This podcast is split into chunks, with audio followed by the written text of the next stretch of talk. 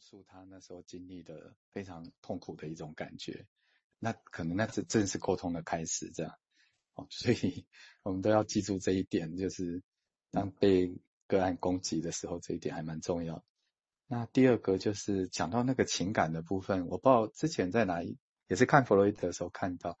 嗯，好像他是说，呃，如果是比较在本能快乐不快乐的维度的时候，我的想象啊，我自己的解读，感觉好像比较像部分客体的感觉，或比较原始、比较早期。诶，但是开始有情感维度的时候，客体的客体的形象会比较，呃，不在前景里面了，就是客体就很清楚的存在。以下也是问题啦，不知道这样理解对不对？就是说，会不会就更接近完整客体了？当当我们对一个客体有从充满情感的时候，不管爱或恨，然后那个再强烈一点的时候，会不会那个呃完整的客体会越来越强？这样？那弗洛伊德在他另外一篇呃讲爱情心理学的相关的文章，就比较都在论述情感这个部分的东西。这样，好，先分享到这里。呀，在情感呢，我们记得昨天好像在讨论一个问题的时候也提到，就是说关切能力的时候，对维尼口来讲，好像他对一个课题有关切能力的时候，才会好像爱的能力才在获得，这是他的定义。所以你看，我们现在在谈的情感呢，哪一个先，哪一个后，因为怎么样才能怎么样，是的确有点困难啊。就像刚刚名字谈的那个样子啊，不过是没有关系，我会觉得。精神分析和心理学会很丰富，我觉得就是有这些众多的疑问，我会觉得是蛮重要的。那刚刚简单来讲，包括刚刚最先提到那个，那个前面提到说，那个那个那个是一个他引出另外一个文章在谈，弗洛伊德本身对欲能欲望本能的满足也有客体的需求，这是没错。就在弗洛伊德文章是可以找到，这样是没错。只是后面的，只是弗洛伊德本身没有再去张扬这个事情，他就一直在本能。哦，直到后面讲客体关系，再就把它再整个拉出来哦。但这的确可以在弗洛伊德文本里面找到一些依据，我想这是事实。好，我们现在请瑞金再进一步说明，谢谢。好，那这个文章的下一段哦，就是两个专有名词哈，就是说一个 defer action 哈，就是事后诶延迟行动的这个概念，还有这个呃 proton pseudo 就是这样伪。伪嗯，怎么说伪直子？好，就是我们以前在学那个呃物理的时候，会有那种什么电子、质子、中子。好，那这个翻译出来就是这样。好，假的质子的概念。好，这是在讲讲什么？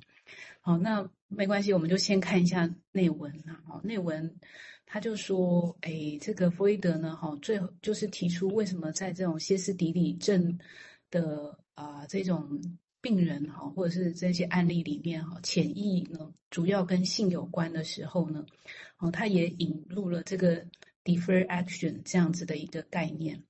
好，那我们先回到那个歇斯底里症，就是稍微再简单说一下，就哎，这个这个人，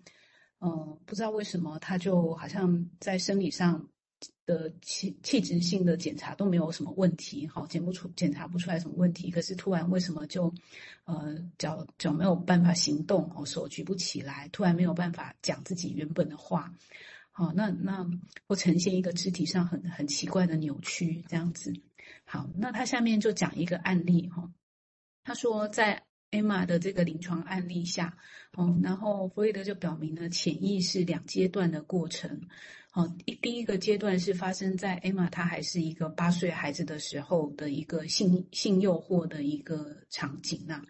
好，那时候她就是走进一家小杂货店，结果老板呢就透过她的衣服呢，哈，就是伸伸出她的手，然后去摸这个艾玛呢，哈，八岁的她，哈，就摸她的生殖器。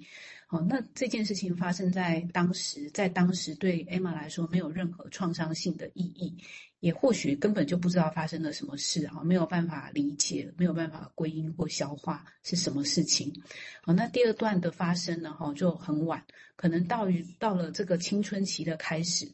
好，这件事情呢，哈，就变成是一种已经开始理解到了。一些一些事嘛，哦，有概念进来了，哦，于是就回想起八岁的那个那个经验的时候，这时候确实呢，哈，就引发了一种性唤起，好，唤起了最初事件的那个八岁的记忆，好，这这时候他就不再不再是当年什么都不知道，或者是这个事情没有在影响他，而是具有一种创伤性的意义存在。好，那五年后，好，当他长到十三岁的时候呢，艾玛要走进一家便利商店，在要走进一家商店，好去买东西的时候，他就在门口就看到两个店员，然后就在一起笑，好，于是他这时候就很恐慌，就跑开了。好，那这个跟他原下的这个题目 defer action 跟伪侄子是有什么样的关联性呢？嗯，我看一下我是不是有贴给大家。嗯，哦，好有，他就说，哎，那个状态呢，哈，是 ego 没有办法处理那些无法忍受的情感，好，于是人就会把这些无法忍受的东西潜移下去了，哈。那因此呢，第二个事件，哈，就决定了第一个事件的一种致病的性质，哦，那弗洛伊德就称呢，这个现象呢是 defer action，哈，就是一个延迟的行动。哦，就是因为知道了什么哦，那使得当年潜潜不知道的东西，但是呢，哈，又又被勾起来，但是他又必须把它潜抑下去。哦，于是他就呃有一段话是弗洛伊德他说呢，我们总是发现呢，一段记忆呢，它被潜抑了，哦，但是是由于推迟的行动而成为一种创伤，造成这种状况的原因是与个体。就是就是个体呢，哈，他我们有很多发展阶段嘛，但是青春期的发展哈的一种迟迟缓呐，哈，所造成也是有关的哈。那对弗洛伊德来说，哈，就声称他的病人最初的创伤的性本质，我们就说，哎，他八岁不知道，哦的这种说法，哦，其实是一个错误的讯息啦。他并不，他并不觉得那个伪阳性就。就是我们如果用现在的话，就是说，哎，伪阳性验不出来，不代表没有。我就有有点这个意思哈，就伪侄子啊，他并不觉得那个当初的那个假是真的是没有的意思，而是说还验不出来。可是等到好像聚集够多，我们知道那个病毒够多，量够多的时候，其实就验得出来的那个感觉。好，我觉得这个有一个很、很、很、很厉害的心理意涵的一个推论存在哈。那。呃，就再请两位再帮忙补充，谢谢。好、谢谢哈、这个地方其实是蛮重要的概念。那我先稍微再从分析的角度来补充刚刚，嗯，对，先提到在分析史上哈，因为翻译做呃那个 defer action 的时候，那时候英国他们自己后面在讲，他们都不敢用，因为就是刚包括刚刚瑞金提到的经验就是这样，他们不敢用。不知道那是怎么回事，因为跟临床不太一样。临床会意味着说，好像有一个什么样的一个经验曾经受伤过，好像那个他就是用受伤的样子一直存在，然后突然后面才跑出来。如果就英文的所谓 defer action 是这个意思，哦，原本的哈，就那个受伤其实他原本就受伤。那你看刚刚瑞金也提到，一弗洛伊德当年就仅知道这种，艾玛这个很好的例子。就他当时也不觉得，哦，所以这个就跟原本大家翻译成所谓的 defer action，就就他搞混，不敢用。所以他们其实这个词很后来很长的时间，创伤理论里面就很少被用，因为现在发现很早期的创伤，当年真的他们不觉得创伤，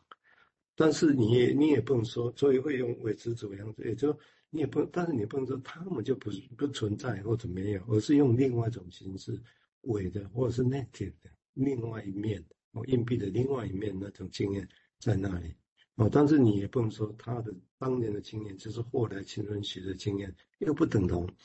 我是很吊诡哦，但这个是很贴近人的经验，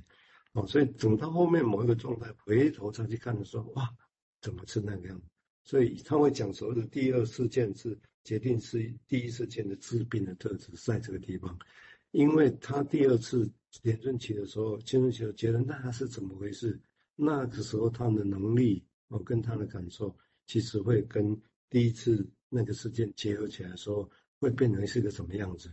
不会只跟当年经验有关，而跟他后来那个时候的状态也有关系哦。我想这有点复杂的创伤理论了哈。那，我们接下来请明志来进一步说明，谢谢。好，哎，我觉得他这个案例好有趣哦，就是。嗯，因为他刚开始是呃幼童期嘛，然后可能有经过了一个潜伏期。我当然是想要潜伏期啦。难道潜伏期是一种一种呃内建的潜意机制吗？就是不知道哈，就是潜伏期，然后后来青春期这些